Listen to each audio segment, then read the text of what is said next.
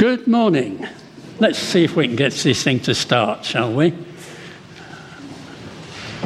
It was a bit slow first. Ah, right. Now you've just heard that reading from Nehemiah, you may be feeling a little challenged.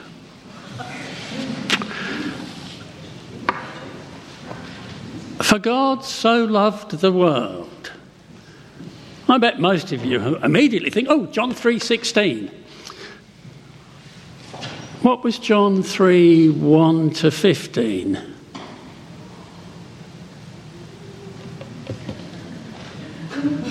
Nicodemus visited Jesus by night. Nicodemus, whom Jesus described as Israel's great teacher, visited Jesus. He wanted to know what he had to do Let's just have that next slide. To enter the kingdom. Israel's great teacher.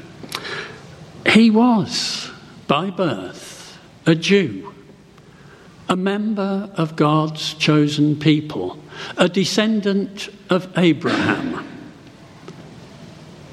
And he thought, but that's all he had to do to enter the kingdom, to be a descendant of Abraham. Jesus told him that being born a Jew was not enough. He had to be born again. Now, Judaism is not an evangelistic religion. They're not out there knocking on the doors trying to get more and more Jews. There is no attempt to convert. The chosen people are the descendants of Abraham. Full stop. So if you're Jewish, it's by accident of birth, not by choice.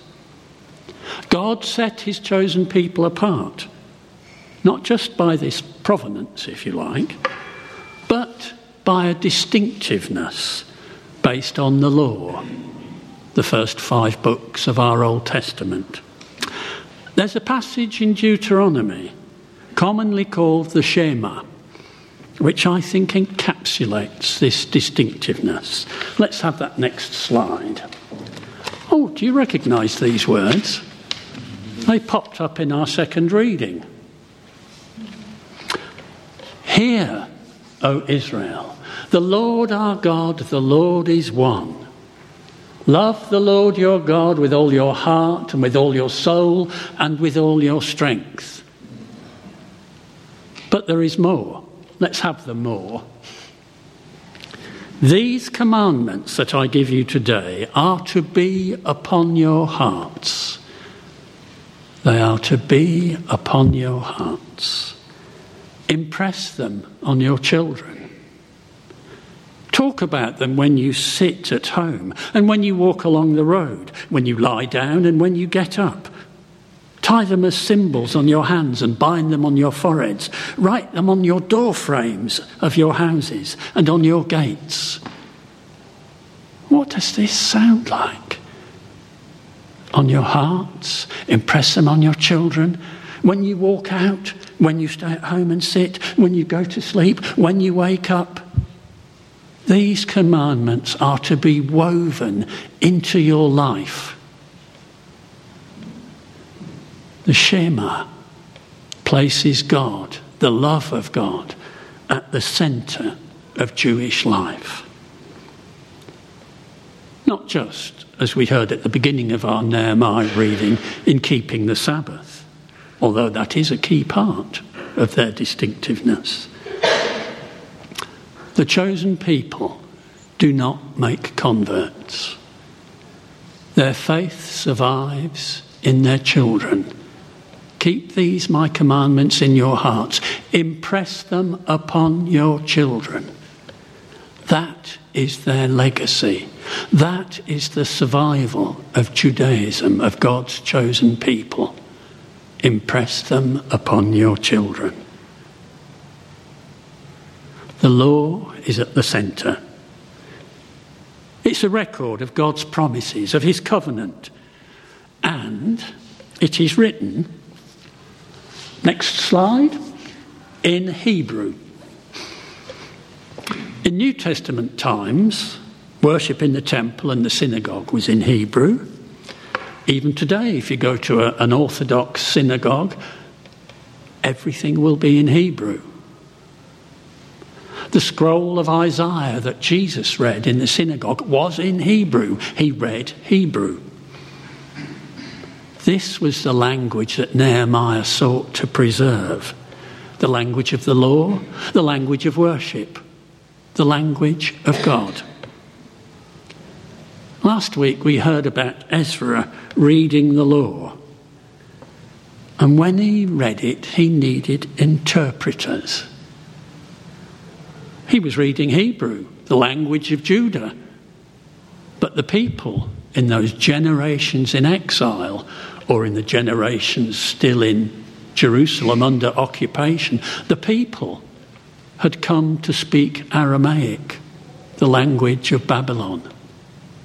So he read in Hebrew, and many of them did not understand. Let's have that next slide. When it was explained to them, they wept. Here. They read from the book of the law of God, making it clear and giving the meaning so the people could understand what was being read. And Nehemiah the governor, Ezra the priest and scribe, and the Levites who were instructing the people said to them, This day is sacred to the Lord your God. Do not mourn or weep. Why do you say to somebody, Do not mourn or weep? Because they are mourning and weeping. They heard, as they listened, the legacy that they had lost sight of the legacy of Adam and Noah, the legacy of Abraham, Isaac, Jacob, Moses, Joshua. They heard the law and they remembered their responsibilities. Hear, O Israel, the Lord your God is one. They remembered God. They remembered they had a responsibility to weave God into their everyday life. They remembered their responsibilities of bringing up children to do the same. And they wept.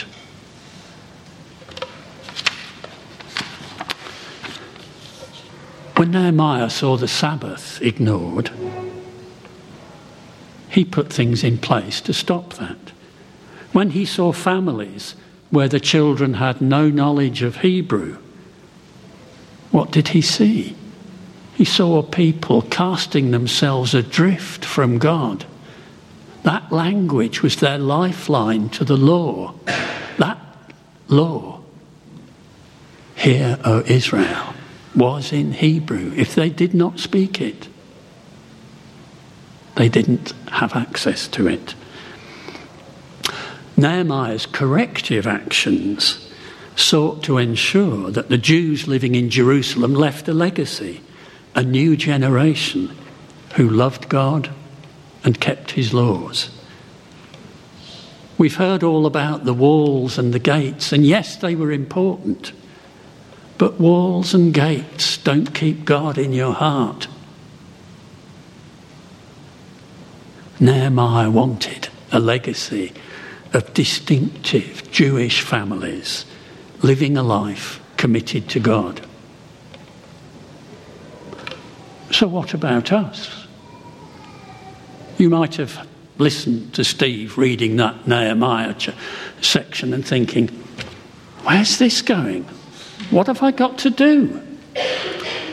What legacy should we be seeking?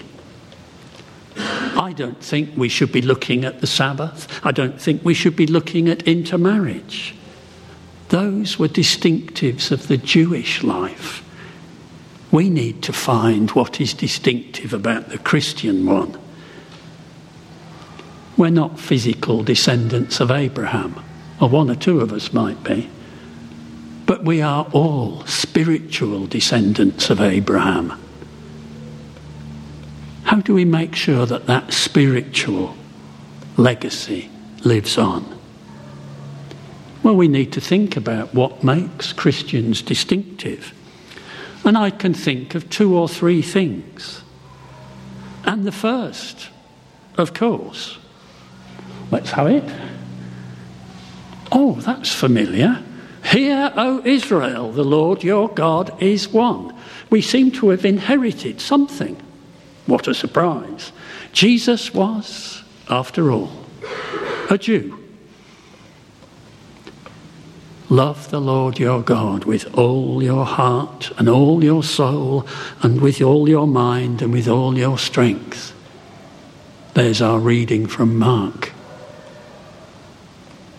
The second is this, he went on to say love your neighbour as yourself. So here are two things no commandment greater than these. So there are our two great commandments love God, love your neighbour. And then I think the distinctive Christian has to add a third thing. Let's have it. And Jesus came to them and said, All authority on heaven and earth has been given to me. Therefore, go, make disciples of all nations, baptizing them in the name of the Father, the Son, and the Holy Spirit, and teaching them to obey everything I've commanded you. And surely I'm with you, even to the end of the age. Two great commandments, one great commission. I think that's what makes us distinctively Christian. They will know because you love one another. The legacy we leave is people who live their lives with these things woven into the fabric. Those people are authentic and distinctive Christians. And we ourselves are the legacy of such people. Whose legacy are you? Stop and think a minute. Who were the people who influenced you, who guided and supported your Christian walk? Can you bring to mind a few of them? I'm sure you can. I know I can. I can think of John Postle, of Peter Green, of Ron Bradford, of Katie Walker, of Else Tarbert, I can think especially of Chris and of Colin Tink. People whose distinctive and authentic Christian life influenced me more than I can imagine. I can think of other people whose examples have inspired and still inspire me. Rob and Jen, Viv, Rosie, Marilyn, Rick and Sarah, Liz. We're surrounded by people whose influence they know nothing of or little of, but whose spiritual legacy lives in us. Because their influence let us open ourselves to the Holy Spirit to change us. I can remember nearly 40 years ago when we first moved to Handcross recognizing these distinctive, authentic Christians. We called them the glow in the dark Christians. you still glow, did you know? I am your legacy, or at least part of it. I can also think of great Christians whose legacy spreads much wider. I can think of William Tyndale, who dedicated his life and lost it translating the Bible into English. He had met an ignorant clergyman and, after a few minutes' discussion, said, Ere I am finished, the humble ploughboy will know more of the Bible than you, sir. I can think of Luther and the Reformation. I think of John Wesley, And actually, if you think and find out about John Wesley, you will find small group accountability. You'll find discipleship. You will find the notion of the perfection of the Christian. I preached this morning at Staplefield at a communion service taken from the Book of Common Prayer. That book's still used by millions of Christians worldwide. Thomas Cranmer wrote that. That's his legacy. Words that reach out. I could go on and on. Perhaps you're sitting there thinking I am. point is, every single one of us is part of another Christian's legacy. Every single one of us can look round and know that there will be other Christians who are part of our legacy. The way we live our lives is a major influence in that legacy. This is how the Holy Spirit works. He uses us when we live authentic Christian lives, when we follow the Great Commandments, when we play our part in the Great Commission. This is the Christian equivalent of Nehemiah's legacy. So let's have the last slice live a distinctive, authentic Christian life with the great commandments and the Great Commission woven into its very fabric. Love God, love your neighbour, share the good news, be a distinctive Christian, be distinctly Christian, leave a legacy